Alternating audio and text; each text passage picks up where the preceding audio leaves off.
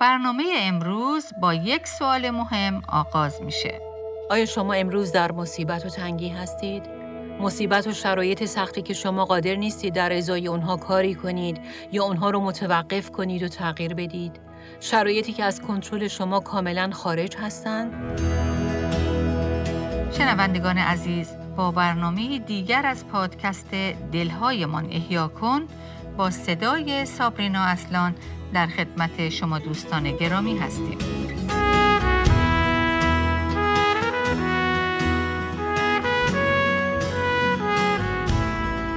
بله اگه امروز شما خودتون رو در مصیبت و تنگی می‌بینید شما رو تشویق می‌کنیم که به برنامه امروز از سری برنامه های دژ بلند ما توجه کنید در برنامه امروز خواهیم دید که در مصیبت ها و تنگی ها قلعه بلندی هست که میشه به اون پناه برد و در اون کاملا در امان ماند. اگه با ما از برنامه قبل همراه بوده باشید می‌دونید که ما در حال بررسی یکی از بخش های معروف کلام خدا به نام مزمور 46 هستیم. پس اگه کتاب مقدس های خودتون رو همراه دارید بیایید با هم به این مزمور یعنی مزمور 46 مراجعه کنیم. در این حال شما رو تشویق می‌کنم که خودتون همین مزمور رو دوباره و دوباره در طول روز بخونید، بر اون تفکر رو تعمق کنید و اگه شده آیات اون رو از بر کنید. مزموری که در شرایط دشوار روی و روی با طوفان‌ها و بحران‌های زندگی می‌تونه نکات بسیار مهمی رو به ما یادآوری کنه و ما رو محکم به خدا وصل نگه داره.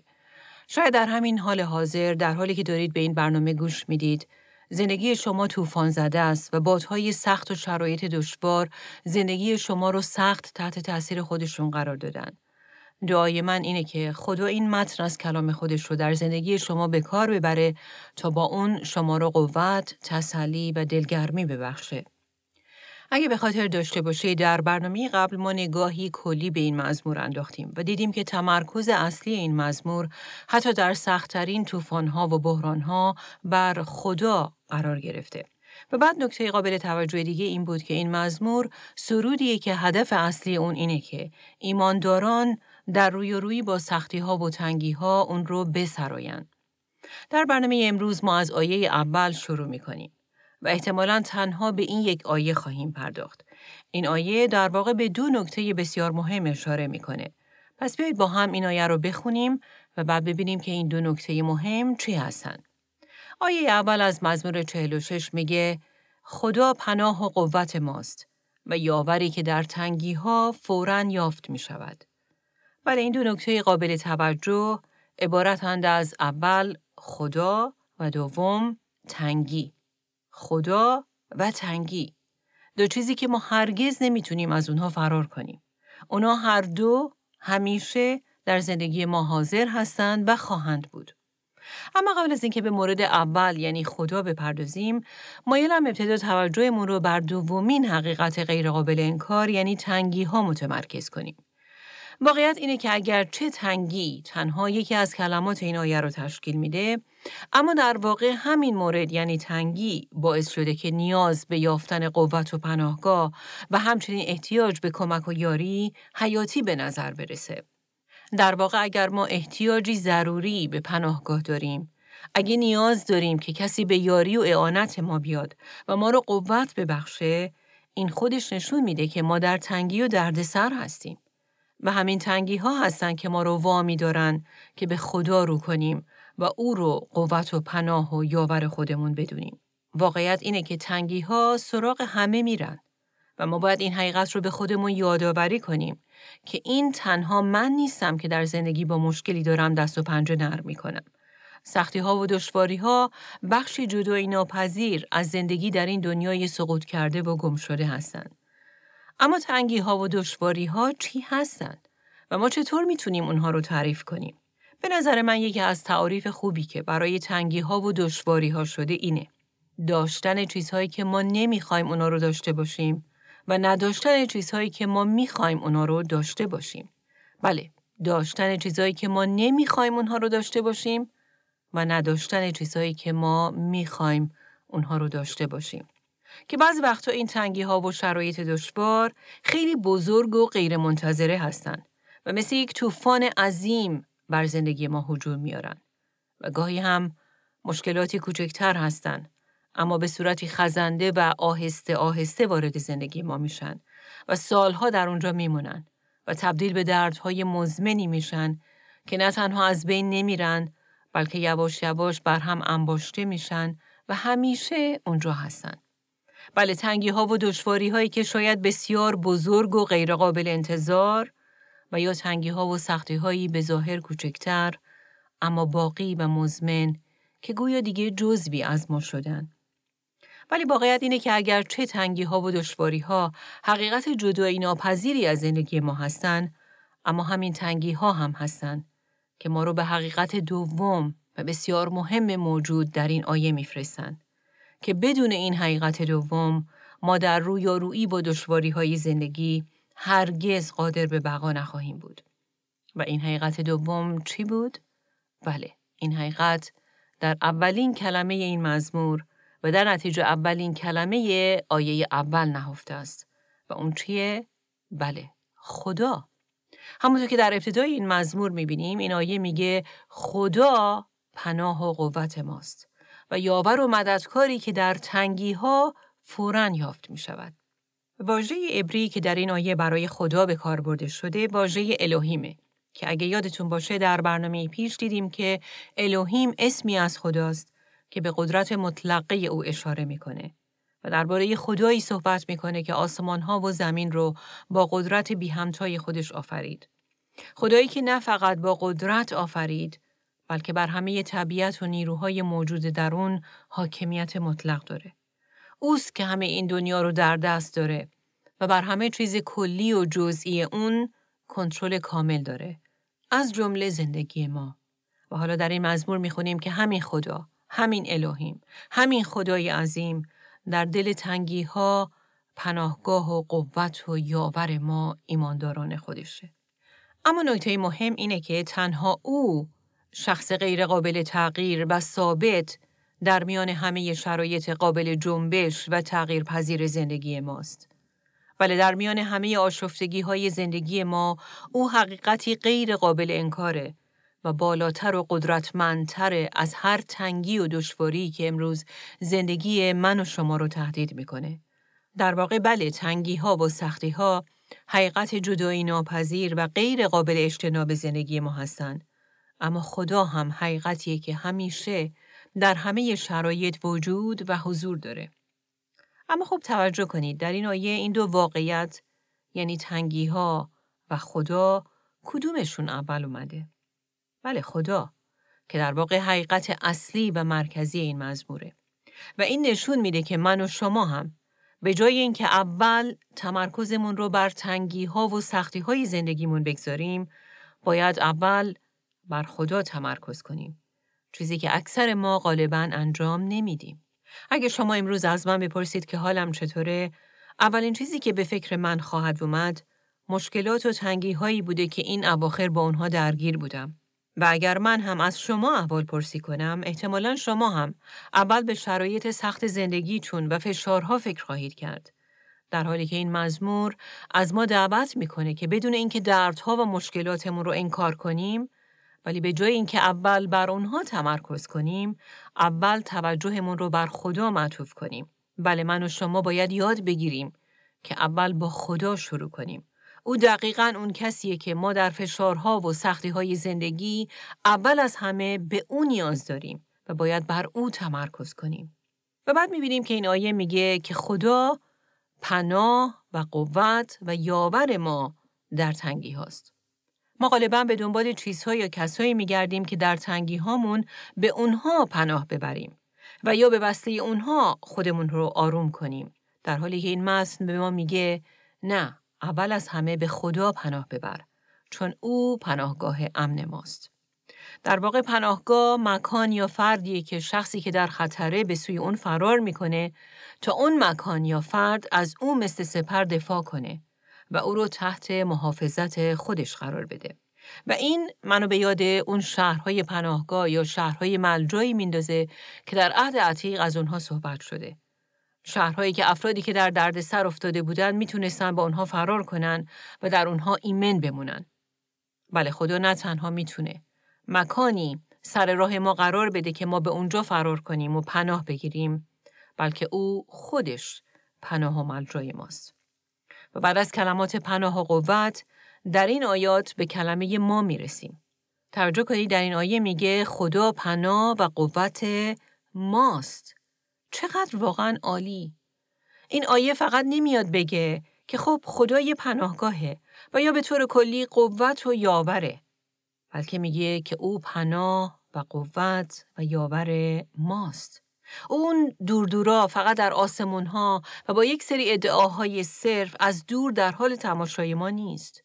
بلکه او خداییه که به شخص ما نزدیکه. او ما رو به اسم می‌شناسه. ما مال او هستیم و او برای شخص ما احساس مسئولیت می‌کنه. بله او پناهگاه ماست و با احساس مسئولیت و محبتی شگفتانگیز وارد صحنه میشه تا ایمانداران خودش رو اعانت کنه و آنها رو از تنگی هاشون رهایی بده. و بعد به افعال بکار برده در این آیه می رسیم.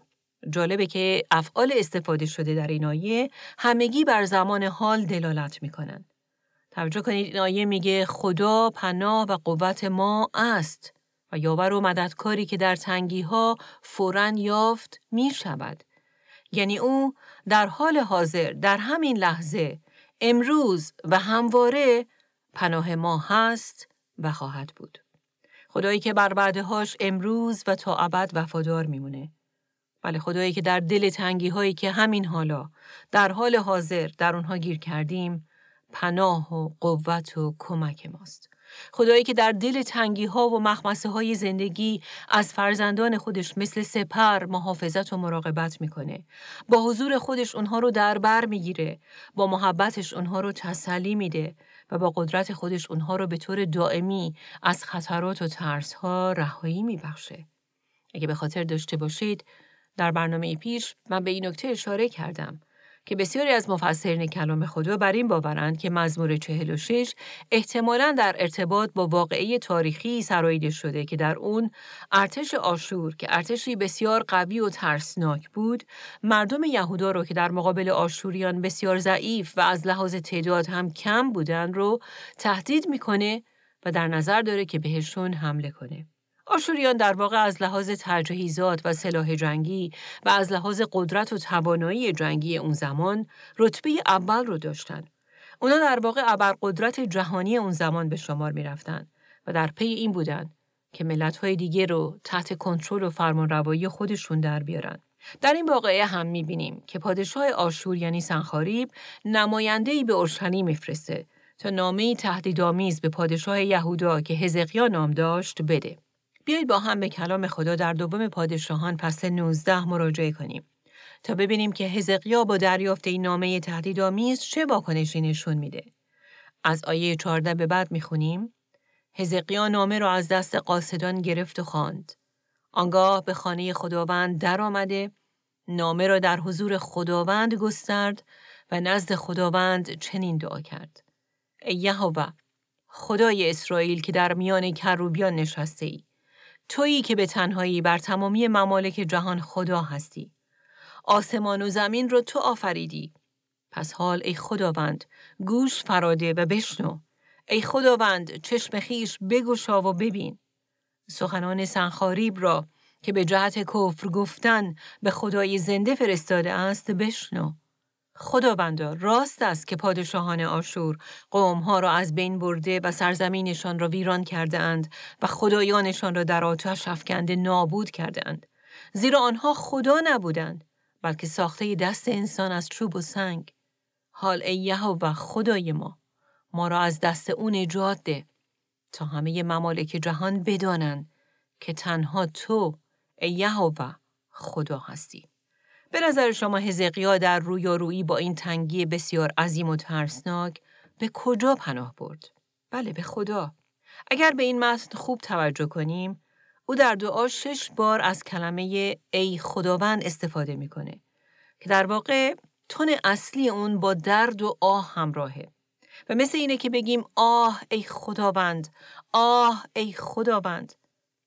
راستش گاهی عمق تنگی و فاجعه که ما در اون افتادیم اونقدر عظیمه که تنها چیزی که ما داریم به زبان بیاریم اینه که بگیم آه ای خداوند آه ای خداوند. بیا به تو نیاز دارم. به دادم برس. ای خداوند ای که پناه و ملجای من هستی. مزمور دو در این باره به ما وعده ای خاص میده. در آیه دوازده اون می‌خونیم خوشا به حال همه آنان که به او پناه می‌برند. ترجمه قدیمی این آیه رو اینطور می نویسه. خوشا به حال همه آنانی که بر او توکل دارند. و عزیزان توکل و اطمینان در واقع اون کاریه که ما نسبت به اون چه در اون پناه جستیم انجام میدیم. ما به سوی اون پناهگاهی میدویم که توکل و اطمینانمون رو بر اون قرار داده باشیم. و واقعیت اینه که خدا این قدرت رو داره تا پناه و قوت ما باشه. در واقع او سزاواره و می‌تونه که منبع هر نوع حمایت فکری و روانی و احساسی ما در وقت نیاز باشه. و این یعنی او همه وقت و در همه شرایطی قدرت داره که ما رو از هر لحاظ حمایت و تقویت کنه. واقعیت اینه که ما عموماً ضعیف و درمانده هستیم و به قوت و حمایت او نیاز مبرم داریم و مهمتر از اون اینه که او در مقابل ضعف ما ما رو با توانایی و قدرت الهی خودش توانمند می‌کنه. بله او منشأ قوت ماست. قوتی که طبیعت انسانی ما نمی‌تونه اون رو تولید کنه. البته در این بین این نکته رو نباید فراموش کنیم که خدا گاهی ما رو از اون مشکل کاملا خلاصی میده اما گاهی هم او اجازه میده که ما وارد اون طوفان بشیم و در حین عبور از اون طوفان ما رو قدرت مقابله و تحمل میبخشه. مثلا آیا به یاد دارید وقتی که پولس دچار درد و مصیبتی آزاردهنده شده بود و از خدا خواست تا او رو از اون رهایی بده خدا در پاسخ به او گفت فیض من تو را کافی است زیرا قدرت من در ضعف به کمال می رسد. خدا در خلال این مشکل و در عبور از اون پولس رو از قوت خودش پر کرد. نه لزوما با خلاص کردن او از این درد. واقعیت اینه که ما در تنگی ها و بنبست های زندگیه که درک می کنیم که چقدر ضعیف هستیم. اما ضعف های ما باعث این هم میشن که ما به قدرت خدا هم پی ببریم. در واقع تنگی ها و مشکلات ما ضعف های ما رو به ما نشون میدن و ضعف های ما هم صحنه رو آماده می‌کنن تا خدا قوت خودش رو به نمایش بگذاره و در واقع قدرت فوق طبیعی خودش رو به ما نشون بده. اما در این بین یک نکته مهم رو نباید فراموش کنیم. و اون اینه که خدا تنها به اون کسایی ثابت می‌کنه که پناهگاهی مطمئنه که اونها توکل و اطمینان خودشون رو بر او قرار داده باشن و در واقع به او پناه برده باشن. بله قوت شگفتانگیز او رو تنها کسایی تجربه می‌کنن که به ضعف خودشون و در نتیجه نیاز مبرمشون به خدا واقف هستند. حقیقت اینه که وقتی طوفان‌ها و گردبادهای شدید می‌وزند، ما تنها در صورتی جان سالم به در خواهیم برد که به یک پناهگاه و ملجای امن پناه ببریم. ولی اگه در وقت طوفان همینطور بیستیم و خودمون رو به پناهگاهی مطمئن نرسونیم، حتی اگر در یک قدمی ما هم پناهگاهی امن و مستحکم قرار داشته باشه، اون پناهگاه فایده برای ما نخواهد داشت چون وارد اون نشدیم و این در ارتباط با خدا هم مستاق داره. وقتی در تنگی ها و طوفان های زندگی ما هم به جای اینکه به او پناه ببریم به این و اون و بالاخره هر چیزی به غیر از خدا پناه می‌بریم ما قطعا اون قوت پناه و یاری و کمک حقیقی که به اون نیاز داریم رو نخواهیم یافت. برای به برخی شرایط دشوار و تنگناهایی که اخیرا با اونها در حال دست و پنجه نرم کردن بودید فکر کنید و بعد از خودتون سوال کنید من به کجا پناه بردم؟ و اگر الان زندگی شما طوفانیه الان به کجا دارید پناه می‌برید؟ آیا شما به هر چیز و هر کس جز خدا پناه بردید و اعتماد و امیدتون رو بر اون چیزها و افراد قرار دادید؟ و سوال بعدی اینه که آیا اون افراد و اون چیزها، اون پناهگاه های انسانی تونستن شما رو حفظ کنن، از شما دفاع کنن و شما رو حقیقتا کمک کنن؟ در ادامه آیه یک همچنین می‌خونیم که خدا یاوریه که در تنگی ها فوراً یافت میشه. که البته این به این معنی هم هست که در این چنین شرایطی حضور یاری کننده خدا به وفور یافت میشه و نه اینکه او شاید یافت بشه بلکه قطعاً فوراً و به وفور یافت میشه. این خودش نشون میده که حضور او خیلی نزدیک و کمک او خیلی قابل دسترسه. بله وقتی شما به او نیاز دارید او بلا فاصله همونجاست. نویسنده و واعظ شهیر چارلز سپرجن در این باره میگه کمکی که فوری و حی و حاضر نباشد ارزشی ندارد. درست مثل لنگری که هنگام طوفان برای ناخدا خیلی ضروری باشد اما یافت نشود چون در خانه باقی مانده است. یا مثلا شخصی رو در نظر بگیرید که سابقا خیلی پولدار بوده است اما اگر آن پول حالا دیگر از دست رفته و او حالا در فقر به سر می‌برد سابقه پولدار بودن او در گذشته فاقد هر گونه اعتباری است چرا که قادر نیست حالا او را دستگیری و کمک کند اما خدای ما همواره در هنگام نیازمندی ما حی و حاضر است و فورا یافت می شود اگر او را بطلبیم. از سوی دیگه این آیه به این معنی هم هست که خدا همیشه ثابت کرده که یاری کننده ای وفاداره. در واقع خدا سابقه بسیار خوبی در زمینه کمک رسانی به فرزندانش داره. حتی اگه شده با راه و روش های فوق طبیعی که ذهن انسانی برای اونها توضیحی نداره. این هم در مورد افرادی که در کلام خدا از اونها یاد شده مستاق داره و هم بسیاری از ایمانداران اطراف ما این شهادت رو درباره خدا میدن. و یا خود ما هم جزو کسانی هستیم که در گذشته کمک و مدد خدا رو شخصا تجربه کردیم. پس همین می‌تونه بر این حقیقت دلالت کنه که او این کار رو دوباره در آینده هم خواهد کرد و در تنگی ها به یاری ما خواهد شتافت. بله او در این زمینه بارها امتحان خودش رو خوب پس داده. کلمه دیگه ای که در این آیه دوباره توجه ما رو به خودش جلب می‌کنه واژه تنگی هاست. این واژه در عبری در واقع به معنای مصیبت، پریشانی، رنج و اندوه، درد و فاجعه بسیار اسفباره. که البته در طول برنامه های آینده با بررسی آیات بعدی این مزمور خواهیم دید که مزمور نویس این تنگی ها رو با اشاره به فجایعی عظیم و غیر قابل تصور برای ما بیشتر توصیف می‌کنه. ولی تاکید این مزمور بر این هم هست که بهترین راه برای رویارویی با مصیبت ها و فجایع غیرقابل اجتناب زندگی اینه که قبل از بروز اونها ما در حقیقت شخصیت خدا رو شناخته باشیم و در شناخت او ریشه گرفته باشیم. که البته اگه این کار رو قبلا نکردید دیر نشده. همین امروز به او رو کنید و هر روز بیشتر از روز قبل سعی کنید او رو بیشتر و بیشتر بشناسید و در شناخت او ریشه بگیرید و رشد کنید. چرا که این حقیقت که خدا کیه باعث رشد اعتماد و اطمینان ما به خدا میشه و ما رو کمک خواهد کرد که به یاد بیاریم او قوت و پناه و کمک ما در تنگی هاست. شناختی که ما رو مطمئن می‌کنه که او در مصیبت ها و دشواری های ما نزدیک ماست و فورا یافت میشه. پس باشه که وقتی که این مصیبت ها و تنگی ها به ما هجوم میارن اولین واکنش طبیعی ما این باشه که به سوی مسیح بدویم و به او پناه ببریم و بذاریم که او پناهگاه، قوت و اعانت ما باشه و به یاد داشته باشیم که بیشتر از این واقعیت که دشواری ها ما رو احاطه کردن واقعیت مهمتر دیگه اینه که خدا نزدیکتر از این مصیبت ها ما رو احاطه کرده. او در وسط این مصیبت ها در کنار ماست و یاور و کمک ماست. یاوری که حضور او به وفور یافت میشه. و راستش این پیغام فقط پیغام مزمور چهل و شیش نیست بلکه پیغام تمام کلام خداست که بارها و بارها در کتاب مقدس تکرار شده و در واقع در همه جای کلام خدا دیده میشه. مثلا در مزمور نه آیه نه می‌خونیم خداوند برای ستم دیدگان قلعه بلند است. قلعه بلند در زمانهای تنگی.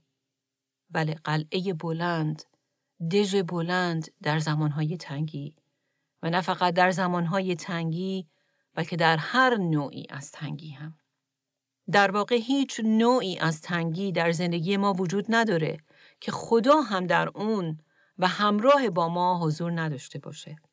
و همین باید مایه قوت قلب، آرامش و امنیت ما در وسط هر نوع طوفانی باشه. آیا شما امروز در مصیبت و تنگی هستید؟ مصیبت و شرایط سختی که شما قادر نیستید در ازای اونها کاری کنید یا اونها رو متوقف کنید و تغییر بدید. شرایطی که از کنترل شما کاملا خارج هستند.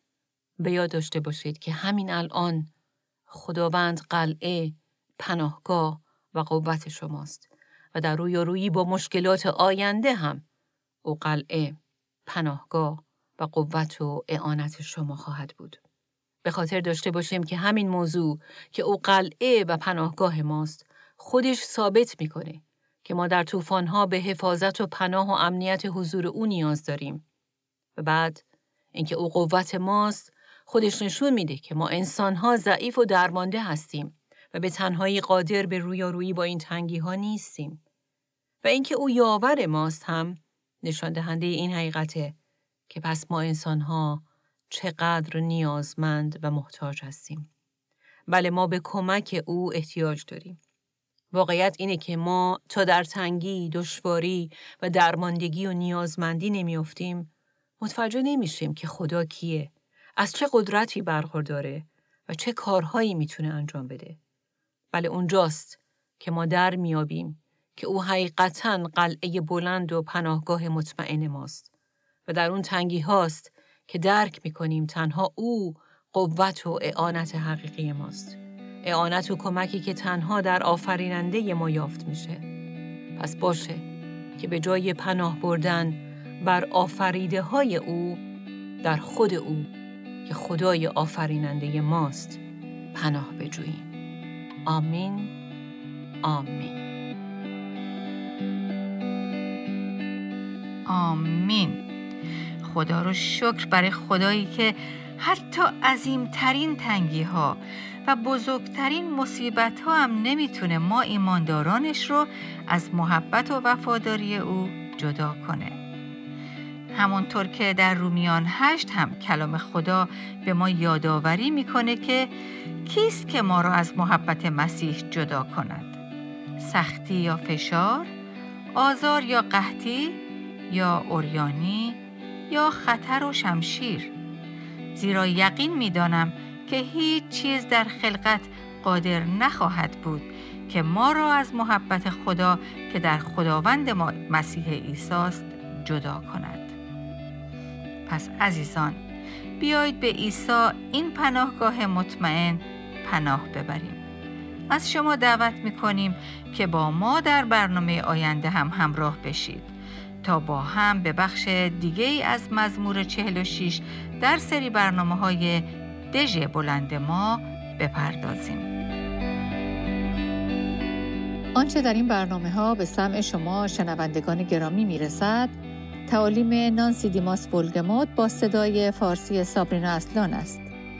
ترجمه و تهیه این برنامه ها حاصل همکاری دو مؤسسه دلهایمان احیا کن و راستی می باشد. برای شنیدن یا بارگزاری سایر برنامه ها می توانید به تارنمای دلهایمان احیا کن مراجعه کنید.